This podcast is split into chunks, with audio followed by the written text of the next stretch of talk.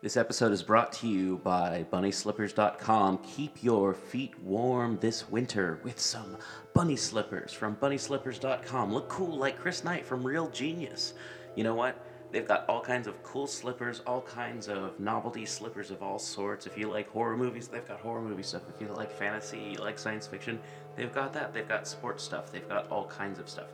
They've got slippers you can plug into USB things. Anyway, BunnySlippers.com. They are the sponsor of this show. And if you live someplace like in Australia, New Zealand, someplace where it's warm this time of year, they've got cool t-shirts at FoundItemClothing.com. Check out FoundItemClothing.com. I'm wearing one right now. Can't see it, but it's it's uh, a shirt that Jeff Bridges wears in The Big Lebowski. Check it out; it's pretty cool. Based off of a Japanese baseball T-shirt. Anyway, so uh, this month we're going to be doing Jack London stories. So check that out, and there will be part of the calendar and what will be coming out listed in the show notes. So check that out right now. And also, why not check out Dave's Corner of the Universe.com? It's Dave's Corner. You've heard him on the podcast. You'll hear him in an upcoming thing that we're doing about uh, underground secret bases and fan fiction and cool things like that.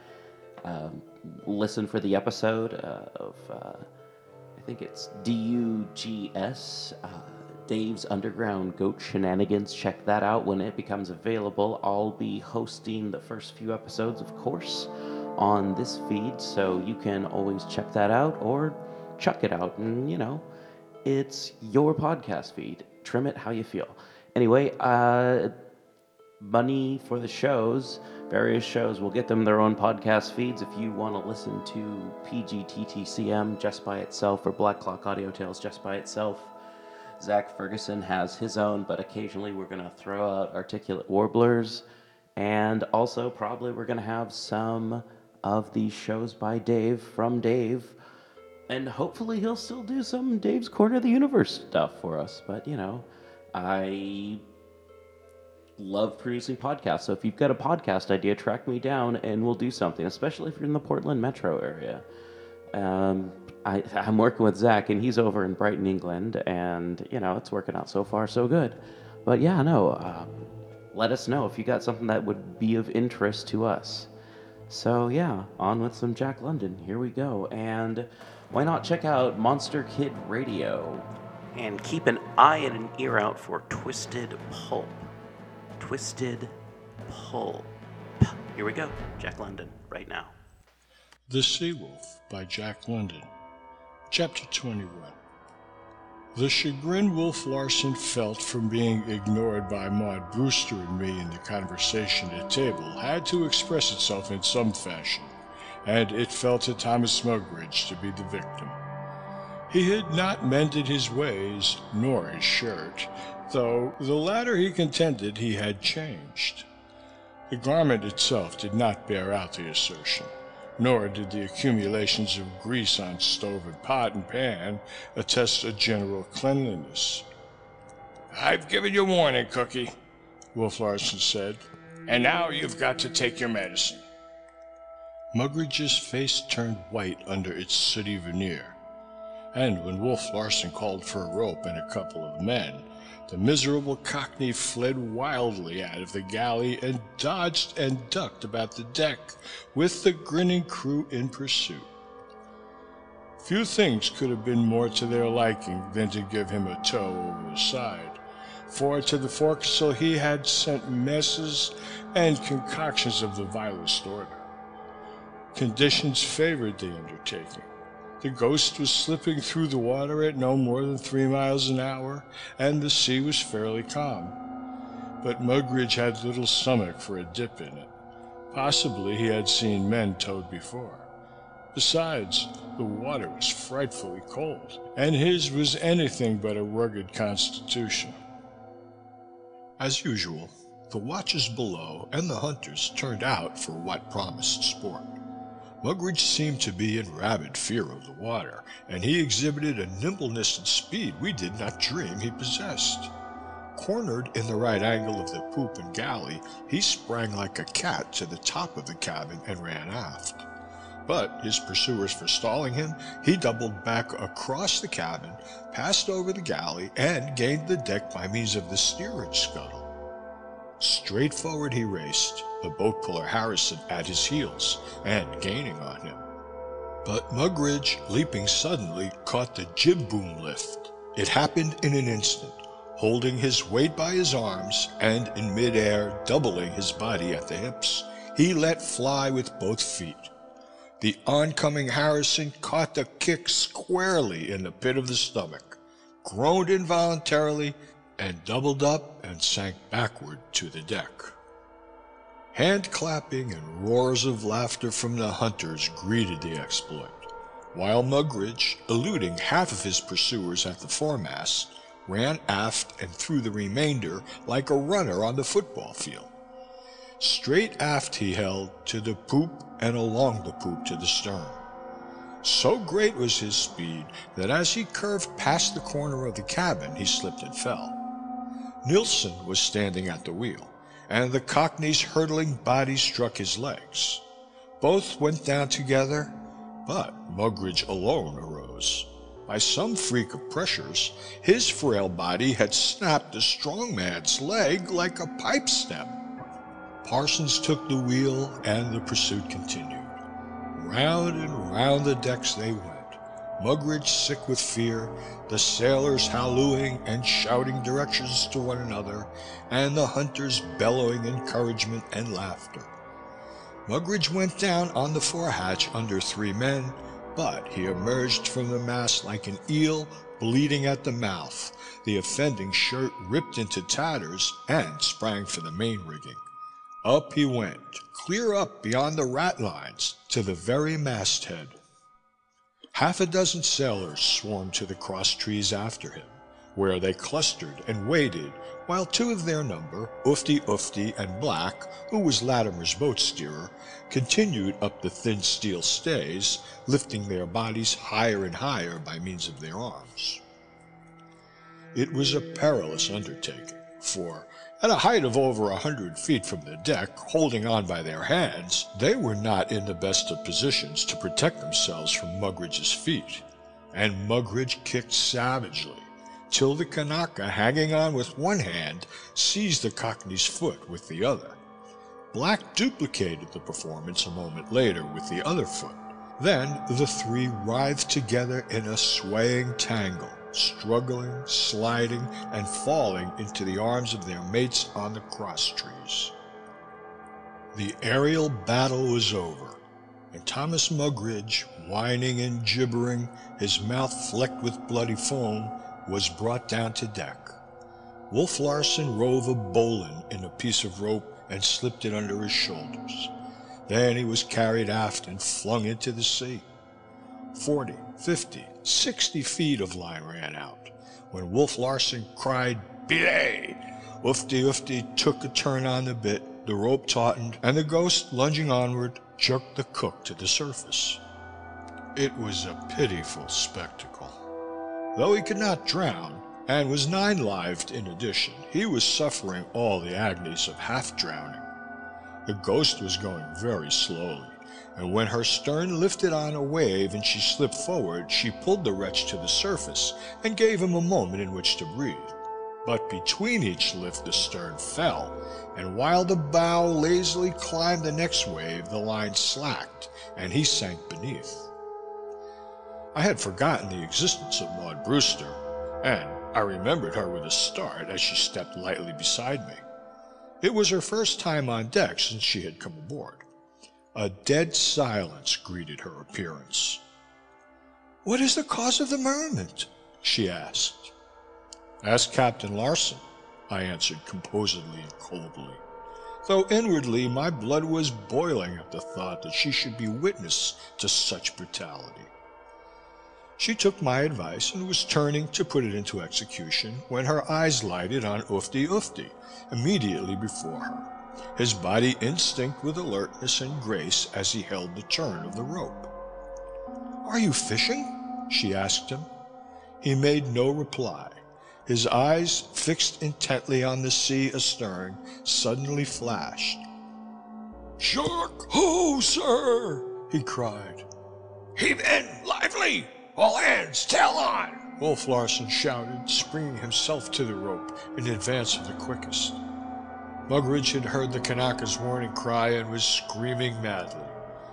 I could see a black fin cutting the water and making for him with greater swiftness than he was being pulled aboard. It was an even toss whether the shark or we would get him, and it was a matter of moments. When Mugridge was directly beneath us, the stern descended the slope of a passing wave, thus giving the advantage to the shark. The fin disappeared. The belly flashed white in swift upward rush. Almost equally swift, but not quite, was Wolf Larsen. He threw his strength into one tremendous jerk. The Cockney's body left the water. So did part of the shark's. He drew up his legs, and the man-eater seemed no more than barely to touch one foot, sinking back into the water with a splash. But at the moment of contact, Thomas Mugridge cried out. Then he came in like a fresh-caught fish on a line, clearing the rail generously and striking the deck in a heap, on hands and knees and rolling over. But a fountain of blood was gushing forth the right foot was missing, amputated neatly at the ankle. I looked instantly to Maud Brewster. Her face was white, her eyes dilated with horror. She was gazing not at Thomas Mugridge, but at Wolf Larsen, and he was aware of it, for he said with one of his short laughs, Man play, Miss Brewster. Somewhat rougher, I warrant, than what you have been used to, but still man play. The shark was not in the reckoning. It. But at this juncture, Mugridge, who had lifted his head and ascertained the extent of his loss, floundered over on the deck and buried his teeth in Wolf Larsen's leg. Wolf Larsen stooped coolly to the cockney and pressed with thumb and finger at the rear of the jaws and below the ears. The jaws opened with reluctance, and Wolf Larsen stepped free.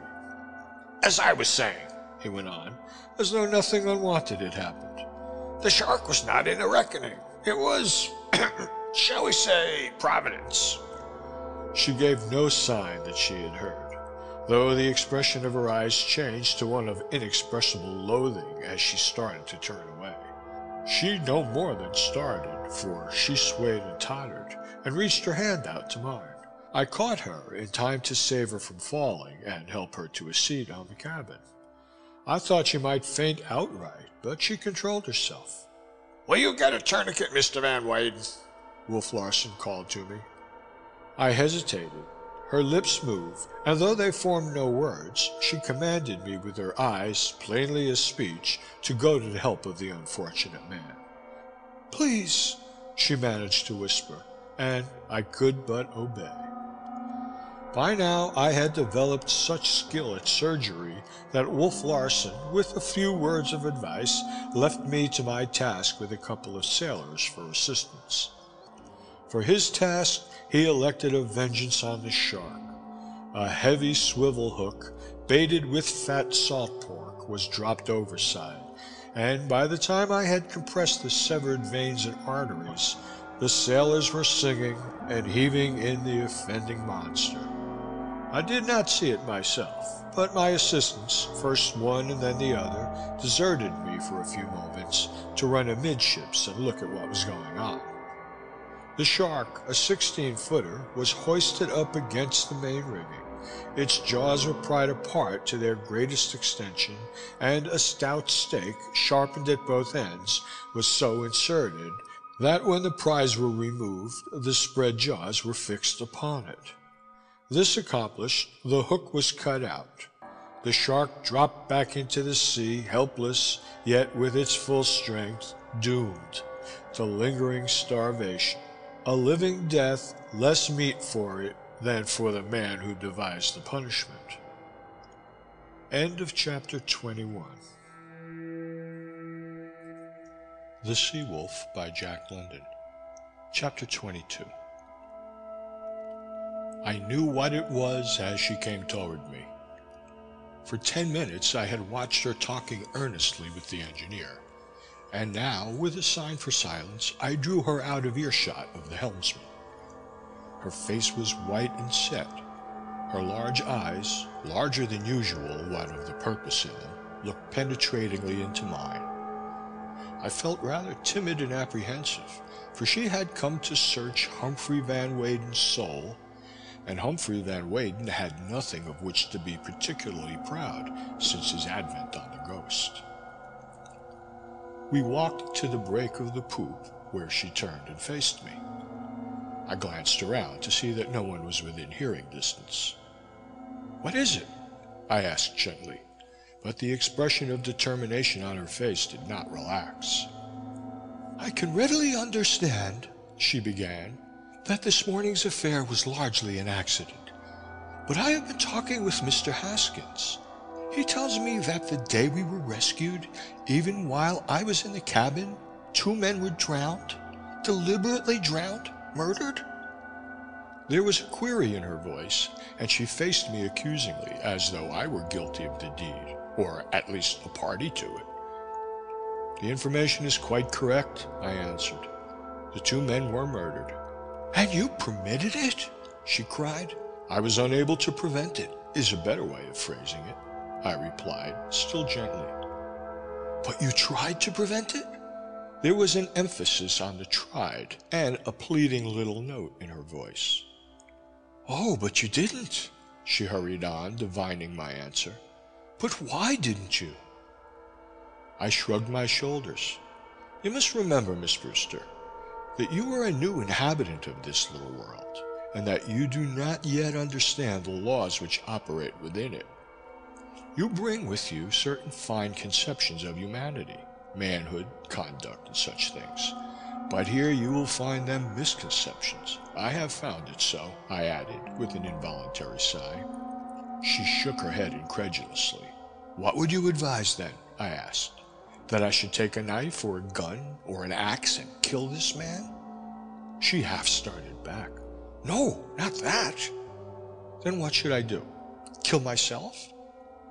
You speak in purely materialistic terms, she objected.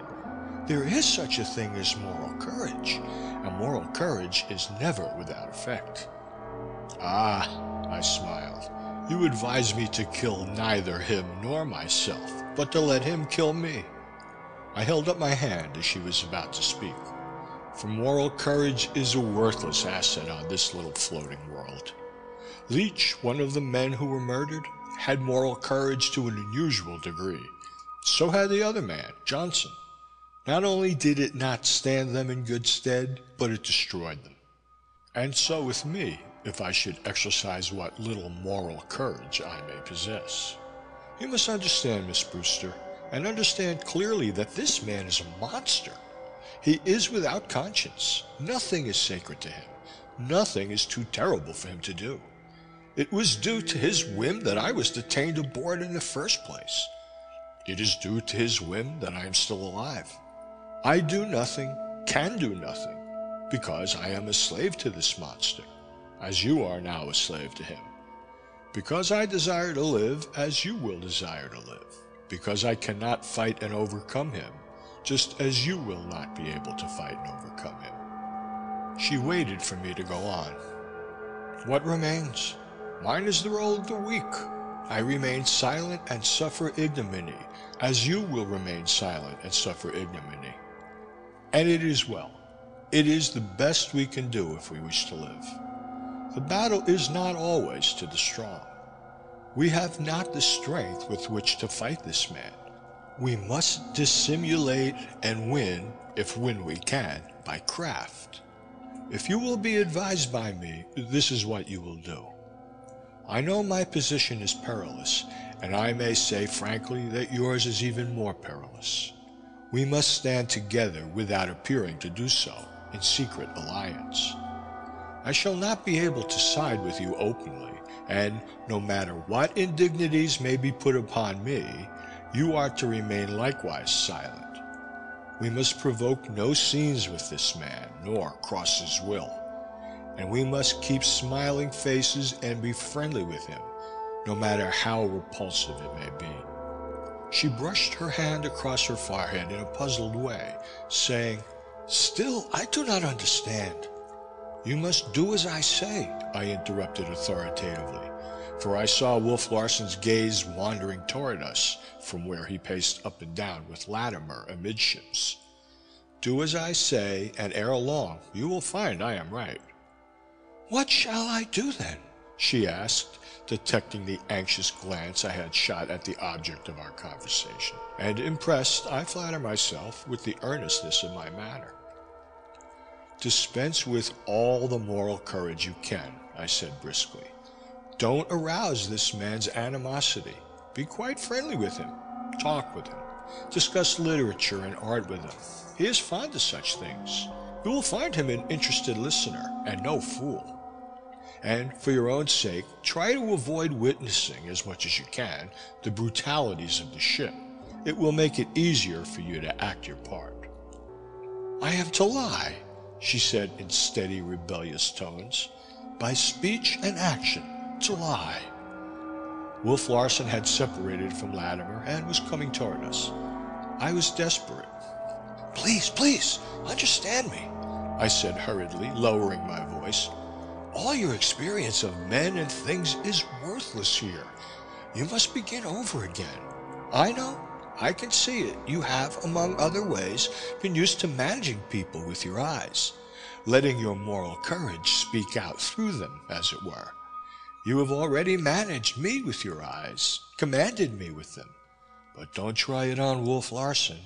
You could as easily control a lion, while he would make a mock of you.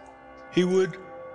I have always been proud of the fact that I discovered him, I said, turning the conversation as Wolf Larsen stepped on the poop and joined us. The editors were afraid of him, and the publishers would have none of him. But I knew, and his genius and my judgment were vindicated when he made that magnificent hit with his Forge. And it was a newspaper poem, she said glibly. It did happen to see the light in a newspaper, I replied, but not because the magazine editors had been denied a glimpse at it. We were talking of Harris, I said to Wolf Larsen. Oh, yes, he acknowledged. I remember the forge, filled with pretty sentiments and an almighty faith in human illusions. By the way, Mr. Van Weyden, you'd better look in on Cookie. He's complaining and restless. Thus I was bluntly dismissed from the poop, only to find Mugridge sleeping soundly from the morphine I had given him. I made no haste to return on deck, and when I did, I was gratified to see Miss Brewster in animated conversation with Wolf Larsen. As I say, the sight gratified me. She was following my advice, and yet I was conscious of a slight shock or hurt in that she was able to do the thing I had begged her to do, and which she had notably disliked. End of chapter 22. The Sea Wolf by Jack London, Chapter 23. Brave winds blowing fair swiftly drove the ghost northward into the seal herd. We encountered it well up to the 44th parallel in a raw and stormy sea, across which the wind harried the fog banks in eternal light. For days at a time we could never see the sun nor take an observation. Then the wind would sweep the face of the ocean clean, the waves would ripple and flash, and we would learn where we were. A day of clear weather might follow, or three days, or four, and then the fog would settle down upon us, seemingly thicker than ever. The hunting was perilous, yet the boats, lowered day after day, were swallowed up in the gray obscurity, and were seen no more till nightfall and often not till long after, when they would creep in like sea wraiths, one by one, out of the gray. Wainwright, the hunter whom Wolf Larsen had stolen with boat and men, took advantage of the veiled sea and escaped. He disappeared one morning in the encircling fog with his two men, and we never saw them again, though it was not many days when we learned that they had passed from schooner to schooner until they finally regained their own. This was the thing I had set my mind upon doing, but the opportunity never offered. It was not in the mate's province to go out in the boats, and though I maneuvered cunningly for it, Wolf Larsen never granted me the privilege. Had he done so, I should have managed somehow to carry Miss Brewster away with me. As it was, the situation was approaching a stage which I was afraid to consider. I involuntarily shunned the thought of it, and yet the thought continually arose in my mind like a haunting specter. I had read sea romances in my time, wherein figured, as a matter of course, the lone woman in the midst of a shipload of men. But I learned now that I had never comprehended the deeper significance of such a situation, the thing the writers harped upon and exploited so thoroughly. And here it was now, and I was face to face with it. That it should be as vital as possible, it required no more than that the woman should be Maud Brewster, who now charmed me in person as she had long charmed me through her work. No one more out of environment could be imagined. She was a delicate, ethereal creature, swaying and willowy, light and graceful of movement. It never seemed to me that she walked, or at least walked after the ordinary manner of mortals. Hers was an extreme lithesomeness, and she moved with a certain indefinable airness approaching one as down might float, or as a bird on noiseless wings. She was like a bit of Dresden china, and I was continually impressed with what I may call her fragility. As at the time I caught her arm when helping her below, so at any time I was quite prepared, should stress or rough handling befall her, to see her crumble away. I have never seen body and spirit in such perfect accord. Describe her verse, as the critics have described it, as sublimated and spiritual, and you will have described her body. It seemed to partake of her soul, to have analogous attributes, and to link it to life with the slenderest of chains. Indeed, she trod the earth lightly, and in her constitution there was little of the robust clay. She was in striking contrast to Wolf Larsen. Each was nothing that the other was, everything that the other was not. I noted them walking the deck together one morning, and I likened them to the extreme ends of the human ladder of evolution the one the culmination of all savagery, the other the finished product of the finest civilization. True, Wolf Larsen possessed intellect to an unusual degree, but it was directed solely to the exercise of his savage instincts, and made him but the more formidable a savage.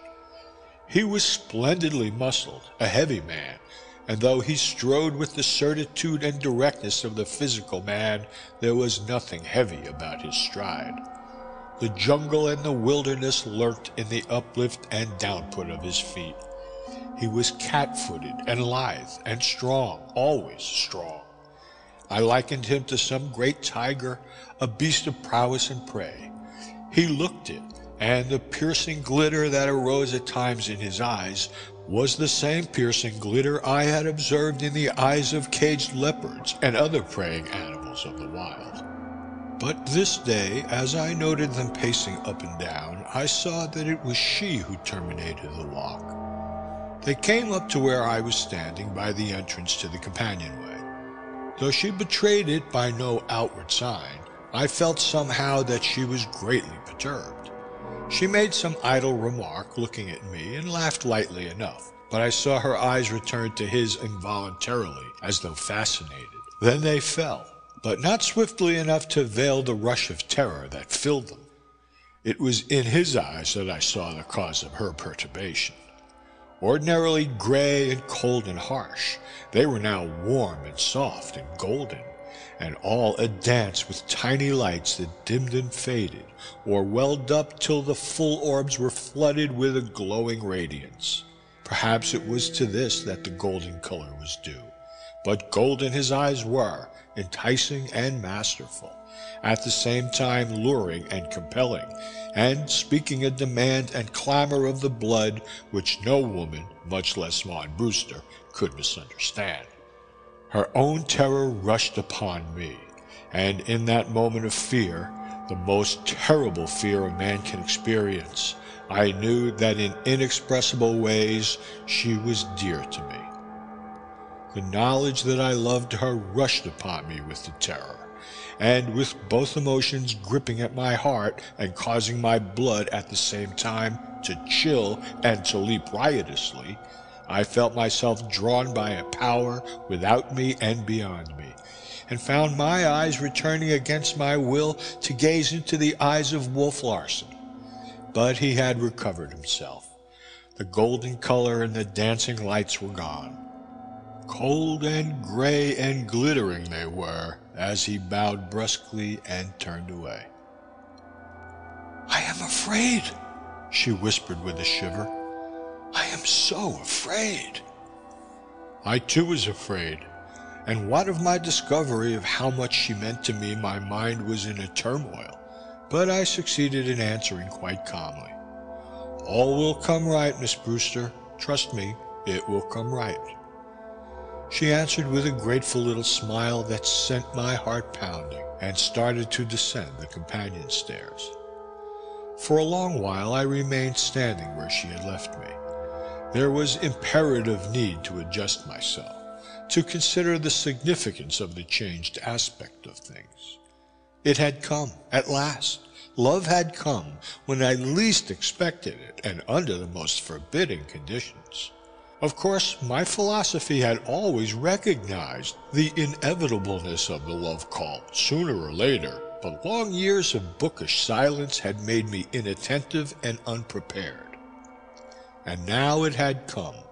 Maud Brewster. My memory flashed back to that first thin little volume on my desk, and I saw before me, as though in the concrete, the row of thin little volumes on my library shelf. How I had welcomed each of them. Each year one had come from the press, and to me each was the advent of the year. They had voiced a kindred intellect and spirit, and as such I had received them into a camaraderie of the mind. But now their place was in my heart. My heart? A revulsion of feeling came over me. I seemed to stand outside myself and look at myself incredulously. Maud Brewster, Humphrey Van Weyden, the cold-blooded fish, the emotionless monster, the analytical demon of Charley Furuseth's christening, in love. And then, without rhyme or reason, all skeptical, my mind flew back to a small biographical note in the red-bound Who's Who, and I said to myself, she was born in Cambridge and she is 27 years old. And then I said, 27 years old and still free and fancy free? But how did I know she was fancy free? And the pang of newborn jealousy put all incredulity to flight. There was no doubt about it. I was jealous. Therefore, I loved. And the woman I loved was Maud Brewster. I, Humphrey Van Weyden, was in love. And again the doubt assailed me. Not that I was afraid of it, however, or reluctant to meet it. On the contrary, idealist that I was to the most pronounced degree, my philosophy had always recognized and guerdoned love as the greatest thing in the world, the aim and the summit of being the most exquisite pitch of joy and happiness to which life could thrill, the thing of all things to be hailed and welcomed and taken into the heart. But now that it had come, I could not believe. I could not be so fortunate. It was too good, too good to be true. Symons' lines came into my head. I wandered all these years among a world of women seeking you. And then I had ceased seeking. It was not for me, this greatest thing in the world, I had decided. Furuseth was right. I was abnormal, an emotionless monster, a strange bookish creature capable of pleasuring in sensations only of the mind. And though I had been surrounded by women all my days, my appreciation of them had been aesthetic and nothing more. I had actually at times considered myself outside the pale, a monkish fellow, denied the eternal or the passing passions I saw and understood so well in others. And now it had come. Undreamed of and unheralded, it had come. In what could have been no less than an ecstasy, I left my post at the head of the companionway and started along the deck, murmuring to myself those beautiful lines of Mrs. Browning. I lived with visions for my company instead of men and women years ago, and found them gentle mates, nor thought to know a sweeter music than they played to me. But the sweeter music was playing in my ears, and I was blind and oblivious to all about me. The sharp voice of Wolf Larsen aroused me. What the hell are you up to? He was demanding. I had strayed forward where the sailors were painting, and I came to myself to find my advancing foot on the verge of overturning a paint pot. Sleepwalking? Sunstroke? What? He barked. No, indigestion, I retorted, and continued my walk as if nothing untoward had occurred. End of chapter 23. The Sea Wolf by Jack London. Chapter 24. Among the most vivid memories of my life are those of the events on the Ghost which occurred during the 40 hours succeeding the discovery of my love for Maud Brewster. I, who had lived my life in quiet places, only to enter at an age of 35 upon a course of the most irrational adventure I could have imagined, never had more incident and excitement crammed into any 40 hours of my experience. Nor can I quite close my ears to a small voice of pride, which tells me I did not do so badly, all things considered. To begin with, at midday dinner, Wolf Larsen informed the hunters that they were to eat thenceforth in the steerage. It was an unprecedented thing on sealing schooners, where it is the custom for the hunters to rank unofficially as officers. He gave no reason, but his motive was obvious enough. Horner and Smoke had been displaying a gallantry toward Maud Brewster, ludicrous in itself and inoffensive to her, but to him evidently distasteful. The announcement was received with black silence, though the other four hunters glanced significantly at the two who had been the cause of the banishment. Jack Horner, quiet as was his way, gave no sign. But the blood surged darkly across Smoke's forehead, and he half opened his mouth to speak. Wolf Larsen was watching him, waiting for him, the steely glitter in his eyes but Smoke closed his mouth again without having said anything. Anything to say? The other demanded aggressively. It was a challenge, but Smoke refused to accept it. About what? He asked, so innocently that Wolf Larsen was disconcerted, while the others smiled. Oh, nothing, Wolf Larsen said lamely. I just thought you might want to register a kick. About what? asked the imperturbable Smoke. Smoke's mates were now smiling broadly. His captain could have killed him, and I doubt not that blood would have flowed had not Maud Brewster been present. For that matter, it was her presence which enabled Smoke to act as he did. He was too discreet and cautious a man to incur Wolf Larsen's anger at a time when that anger could be expressed in terms stronger than words. I was in fear that a struggle might take place, but a cry from the helmsman made it easy for the situation to save itself. Smoke ho! The cry came down the open companionway.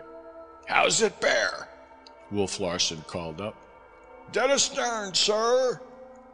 Maybe it's Russian, suggested Latimer. His words brought anxiety into the faces of the other hunters. A Russian could mean but one thing a cruiser. The hunters, never more than roughly aware of the position of the ship, nevertheless knew that they were close to the boundaries of the Forbidden Sea. While Wolf Larsen's record as a poacher was notorious, all eyes centered upon him. We're dead safe, he assured them with a laugh. No salt mines this time, Smoke. But I'll tell you what, I'll lay odds of five to one it's the Macedonia. No one accepted his offer, and he went on. In which event, I'll lay ten to one there's trouble breezing up. No, thank you, Latimer spoke up. I don't object to losing my money, but I like to get a run for it anyway. There never was a time when there wasn't trouble when you and that brother of yours got together, and I'll lay 20 to 1 on that. A general smile followed, in which Wolf Larsen joined, and the dinner went on smoothly, thanks to me, for he treated me abominably the rest of the meal, sneering at me and patronizing me till I was all a tremble with suppressed rage. Yet I knew I must control myself for Maud Brewster's sake, and I received my reward when her eyes caught mine for a fleeting second, and they said, as distinctly as if she spoke, Be brave, be brave. We left the table to go on deck, for a steamer was a welcome break in the monotony of the sea on which we floated, while the conviction that it was Death Larsen and the Macedonia added to the excitement. The stiff breeze and heavy sea which had sprung up the previous afternoon had been moderating all morning, so that it was now possible to lower the boats for an afternoon's hunt. The hunting promised to be profitable. We had sailed since daylight across a sea barren of seals and were now running into the herd. The smoke was still miles astern, but overhauling us rapidly when we lowered our boats. They spread out and struck a northerly course across the ocean. Now and again we saw a sail lower, heard the reports of the shotguns, and saw the sail go up again. The seals were thick, the wind was dying away, everything favored a big catch. As we ran off to get our leeward position of the last lee boat, we found the ocean fairly carpeted with sleeping seals. They were all about us, thicker than I had ever seen them before, in twos and threes and bunches, stretched full length on the surface and sleeping for all the world like so many lazy young dogs. Under the approaching smoke, the hull and upper works of a steamer were growing larger. It was the Macedonia. I read her name through the glasses as she passed by, scarcely a mile to starboard. Wolf Larsen looked savagely at the vessel, while Maud Brewster was curious. Where is the trouble you were so sure was breezing up, Captain Larsen? she asked gaily. He glanced at her, a moment's amusement softening his features. What did you expect? That they'd come aboard and cut our throats? Something like that, she confessed. You understand, Seal hunters are so new and strange to me that I am quite ready to expect anything. He nodded his head. Quite right, quite right. Your error is that you failed to expect the worst. Why, what can be worse than cutting our throats? She asked with pretty naive surprise. Cutting our purses, he answered. Man is so made these days that his capacity for living is determined by the money he possesses. Who steals my purse steals trash, she quoted. Who steals my purse steals my right to live, was the reply. Old saws to the contrary, for he steals my bread and meat and bed, and in so doing imperils my life. There are not enough soup kitchens and bread lines to go around, you know. And when men have nothing in their purses, they usually die and die miserably unless they are able to fill their purses pretty speedily. But I fail to see that this steamer has any designs on your purse.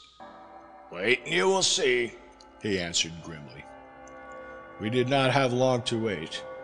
Having passed several miles beyond our line of boats, the Macedonia proceeded to lower her own. We knew she carried 14 boats to our five.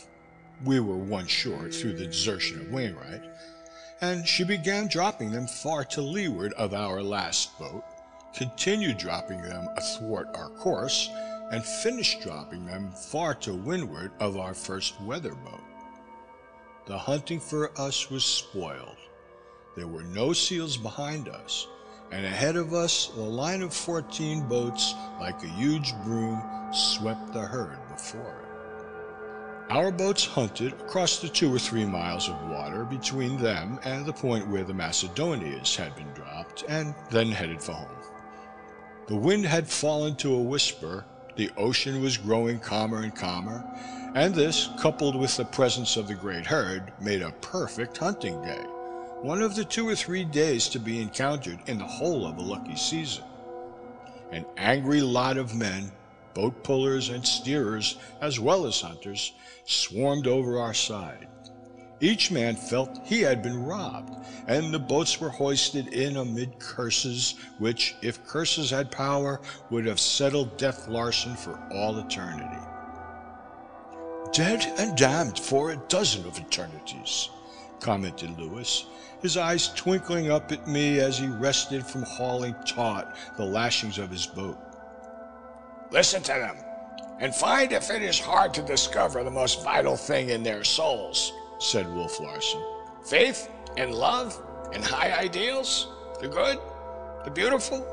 The true?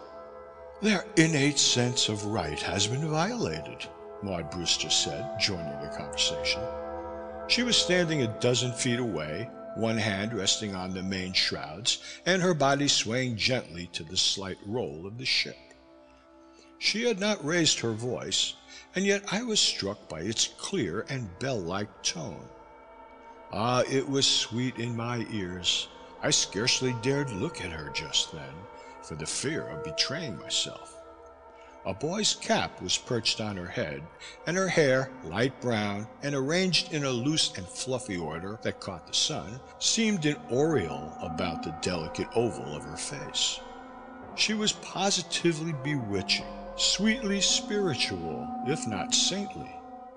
All my old time marvel at life returned to me at sight of this splendid incarnation of it, and Wolf Larsen's cold explanation of life and its meaning was truly ridiculous and laughable. A sentimentalist, he sneered, like Mr. Van Weyden. Those men are cursing because their desires have been outraged. That is all. What desires? The desires for the good grub and soft beds ashore which a handsome payday brings them, the women and their drink, the gorging and the beastliness which so truly expresses them, the best that is in them, their highest aspirations, their ideals, if you please. The exhibition they make of their feelings is not a touching sight, yet it shows how deeply they have been touched, how deeply their purses have been touched. For to lay hands on their purses is to lay hands on their souls. You hardly behave as if your purse has been touched, she said smilingly. Then it so happens that I am behaving differently, for my purse and my soul have both been touched. At the current price of skins in the London market, and based on a fair estimate of what the afternoon's catch would have been had not the Macedonia hogged it, the ghost had lost about $1,500 worth of skins. You speak so calmly, she began. But I do not feel calm.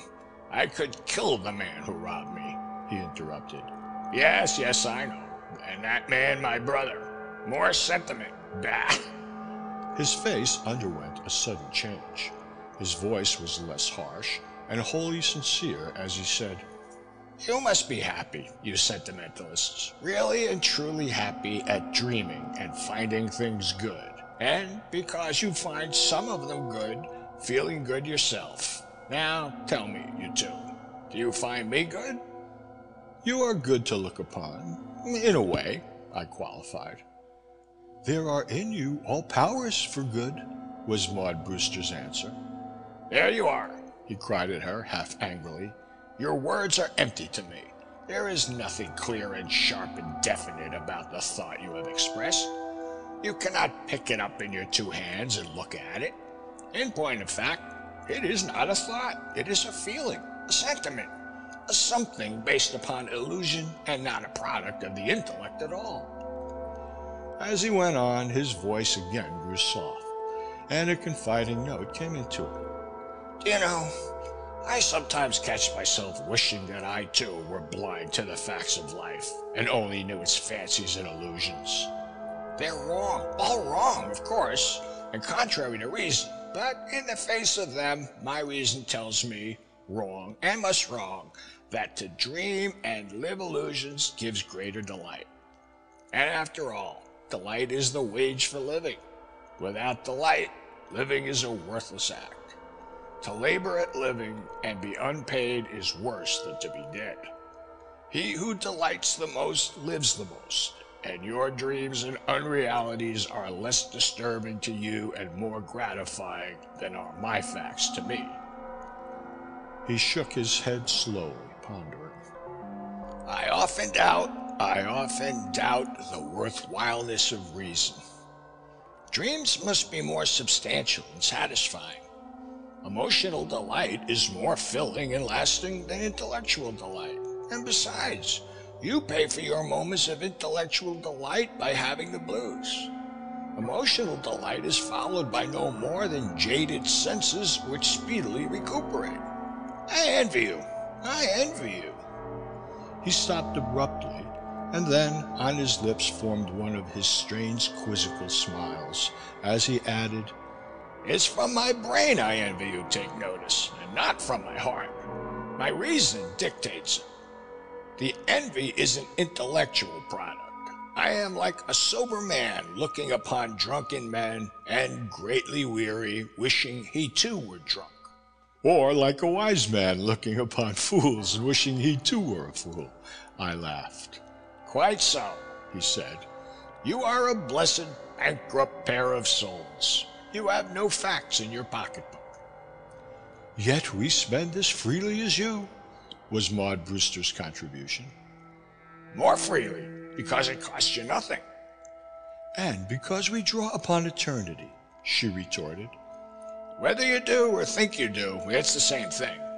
You spend what you haven't got, and in return, you get greater value from spending what you haven't got than I get from spending what I have got and what I have sweated to get. Why don't you change the basis of your coinage then? she queried teasingly. He looked at her quickly, half hopefully, and then said, all regretfully, Too late.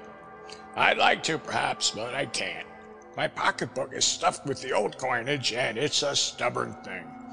I can never bring myself to recognize anything else as valid. He ceased speaking, and his gaze wandered absently past her and became lost in the placid sea. The old primal melancholy was strong upon him. He was quivering to it. He had reasoned himself into a spell of the blues, and within few hours one could look for the devil within him to be up and stirring. I remembered Charley Furuseth, and knew this man's sadness as the penalty which the materialist ever pays for his materialism. End of chapter 24.